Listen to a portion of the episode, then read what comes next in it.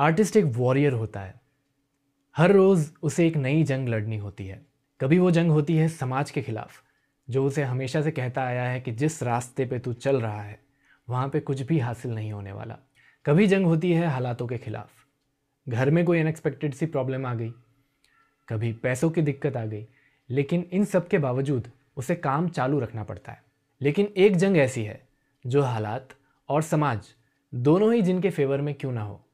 उन्हें भी लड़नी पड़ती है। और ये है एक आर्टिस्ट की सबसे बड़ी जंग, अपने आप से। हम सबके अंदर एक पॉजिटिव फोर्स है, जो हमें इंस्पिरेशन देता है, जो हमारे हर एक क्रिएशन का सोर्स है।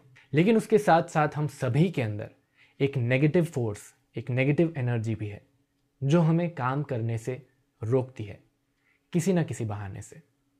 स्टीवन प्रेसफील्ड ने इस एनर्जी को नाम दिया है रेजिस्टेंस एक एमेच्योर और प्रोफेशनल आर्टिस्ट में फ़र्क यही है कि एमेच्योर सोचता है कि जब इंस्पिरेशन आएगी, तब मैं कुछ नया क्रिएट करूँगा। लेकिन एक प्रोफेशनल जानता है कि क्रिएट करना ज़्यादा मुश्किल नहीं है। वो क्रिएशन की प्रोसेस स्टार्ट करना, कुछ नया लिखने की शुरुआत करना, लिखने के लिए बैठना, वो ज़्यादा मुश्किल है। एक प्रोफेशनल अंदर से इंस्पिरेशन मिलने की वेट नहीं करता। इसीलिए जब हम लाइफ में डिसाइड करें कि अब हम एमेच्योर से प्रोफेशनल बनना चाहते हैं तो सबसे बड़ी चीज़ जो हमें ओवरकम करनी होगी, वो है हमारा इंटरनल रेजिस्टेंस रेजिस्टेंस के कॉन्सेप्ट को और डिटेल में समझने के लिए आप स्टीवन प्रेसफील्ड की किताब द वॉर ऑफ़ आर्ट ज़रूर पढ़िए। ये एपिसोड उसके बारे में नहीं है। इस एपिसोड में हम बात करने वाले हैं कि जब हम ये पहली लड़ाई जीत लेते हैं रेजिस्टेंस को हरा के काम करने के लिए बैठ जाते हैं, लेकिन अब इंस्पिरेशन नहीं आ रही। अब क्या? तो आज के एपिसोड में मैं आपसे 10 ऐसे पॉइंट शेयर करूँगा, जो आपको जब इंस्पिरेशन ना आ रही हो अंदर से, तब सॉन्ग लिखने की प्रोसेस में हेल्प करेंगे। So let's get started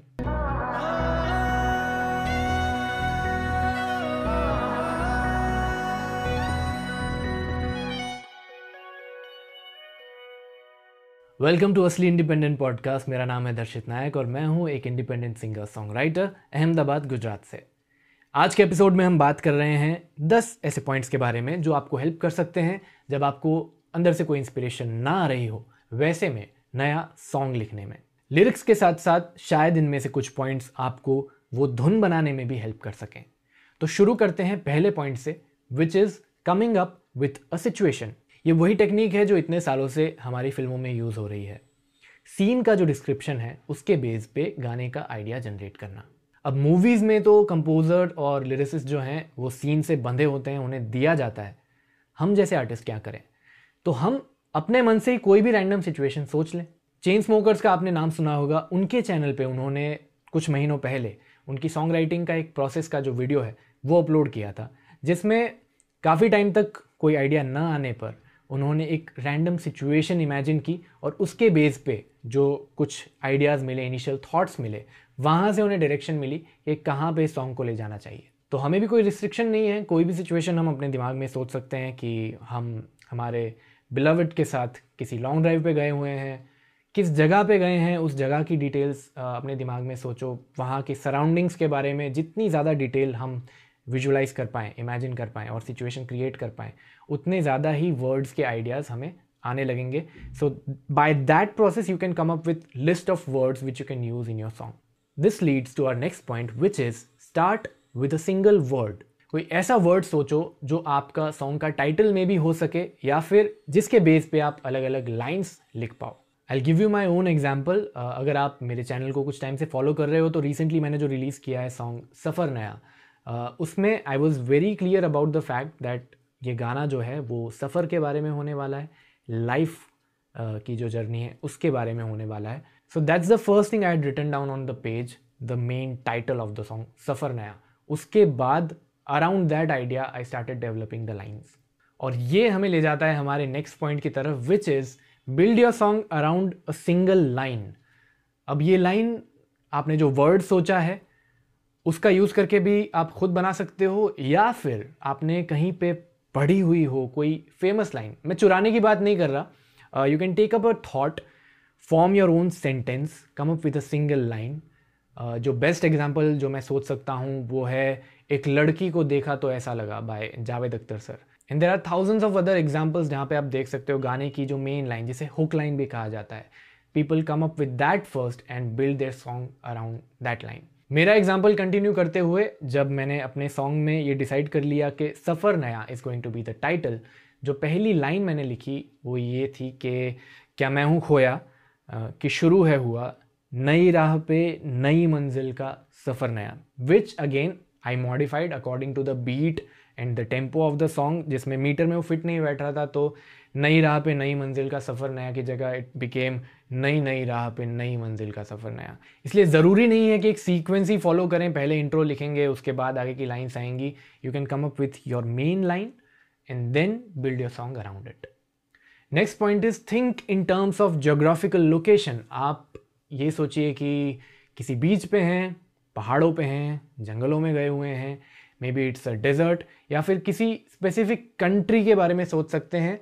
So as you know different countries have their own different instruments और लोकेशन स्पेसिफिक अगर बात करें तो लकी अली के जितने भी म्यूज़िक वीडियोज़ हैं those are very good example कि हर एक में उनके जो लिरिक्स हैं उनके जो इंस्ट्रूमेंट उन्होंने यूज़ किए हैं उन गानों में they blend in perfectly with the music video and in some cases reverse is also true मान लो आप गाना क्रिएट करने के लिए बैठे हो और आपको कोई लूप मिलती है I give you my example again the recently release song on my channel Ishq so उस गाने में सबसे पहले मुझे एक गिटार की लूप मिली थी और वो सुनते ही मेरे दिमाग में आइडिया आया कि this can be middle eastern kind of a song और उससे भी ज़्यादा डिटेल में अगर जाऊँ तो जितनी भी बार मैं वो लूप सुन रहा था तो मेरे दिमाग में सूफ़ी फॉर्म ऑफ़ प्रेयर एक है, जिसे ज़िक्र भी कहते हैं। और आप ए आर रहमान का आप एक वर्जन सुनोगे from the movie Bose the forgotten hero if I am not wrong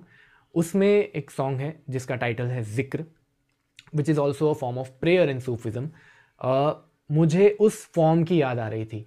तो अगर आप उस गाने को सुनोगे तो जिस तरह के वर्ड्स मैंने यूज़ किए हैं that is influenced heavily by Sufism और जो साउंड है, जो इंस्ट्रूमेंट्स हैं, वो भी उस तरह के यूज़ किए हैं, जिसे आप उस रीजन से रिलेट कर सको। Next point is think in terms of different stages of life एक नॉर्मल और एक रेगुलर लव सॉन्ग अगर आप क्रिएट कर रहे हो, और उसमें कोई फ्रेशनेस आप ऐड करना चाहते हो तो आप ऐसे सोचो कि what if this love story has taken place in someone's childhood और सिमिलरली अगर आप दूसरे एक्सट्रीम पे जाओ, आप किसी बूढ़े कपल के बारे में, उनकी लव स्टोरी के बारे में बात करना चाहते हो तो that will influence the words that you use next point is think in terms of relationships आपकी फैमिली में किसी भी मेंबर के बारे में it can be your mom your wife your child मे भी उनसे रिलेटेड जो भी यादें जुड़ी हों, जब आप उनके बारे में सोचते हैं तो कौन से वर्ड्स आपके दिमाग में आते हैं? And another relationship which is heavily use in our movies that is friendship और अगर ये पॉइंट और इससे पहले वाला जो पॉइंट है स्टेजेस ऑफ़ लाइफ दोनों को मिला दें फ्रेंडशिप और आपके कॉलेज के दिन तो आपको बहुत सारे नॉस्टैल्जिक गाने कॉलेज डेज़ पुरानी जीन्स इस तरह के आइडियाज़ आ सकते हैं। नेक्स्ट पॉइंट इज़ आप जिस दिन लिखने बैठे हो, जिस दिन गाना बनाने बैठे हो, उस दिन के आपके मूड के हिसाब से आप ये सोचो कि जो भी मैं क्रिएट करना चाहता हूँ, उससे मैं क्या इमोशन ट्रिगर करना चाहता हूँ सुनने वाले के जहन में? क्या आप लिसनर्स को काम रिलैक्स्ड फील कराना चाहते हो? क्या उन्हें किसी पुराने दिनों की यादों में ले जाना चाहते हो? थोड़ा सैड फील कराना चाहते हो या फिर कुछ हैप्पी क्रिएट करना चाहते हो? इनफैक्ट जो गाने की मेलेडी है, उसमें कौन से नोट्स हम यूज़ करें? This is where actually music theory comes into the picture अगर वेस्टर्न म्यूज़िक थियोरी की बात करें तो हमारे पास मोड्स हैं, हम उनका सहारा लेके डिफरेंट इमोशंस ट्रिगर कर सकते हैं। इंडिया की अगर बात करें तो हमारे जितने भी राग हैं, वो डिज़ाइन स्पेसिफिकली उसी तरीके से हुए हैं। हर एक राग में आप देखो कि कुछ जो स्वर जिन्हें कहते हैं या नोट्स हम कह लें, वो ओमिट किए जाते हैं, आरोह में कुछ ऐड किए जाते हैं अवरोह के टाइम पे, कहीं पे शार्प नोट यूज़ कर लेंगे, फ्लैट नोट यूज़ कर लेंगे और वो अलग अलग कॉम्बिनेशन जो है, वो एक स्पेसिफिक इमोशन को ट्रिगर करता है। Next point is think in terms of occasion और फेस्टिवल्स और इंडिया में तो हमारे पास भरमार है इन सब चीज़ों की। So think of occasions it can be a wedding किसी का बर्थडे हो सकता है और जो सबसे बदनाम थीम है अभी बॉलीवुड में party party song you can think of that when coming up with ideas wedding song से रिलेटेड एक ऑब्जर्वेशन रिसेंटली जितनी भी वेडिंग्स में अटेंड कर रहा हूँ, वहाँ पे मोस्टली ब्राइड की जो एंट्री है, वो जसलीन रॉयल का जो गाना है, दिन शगनादा उसी के ऊपर हो रही है।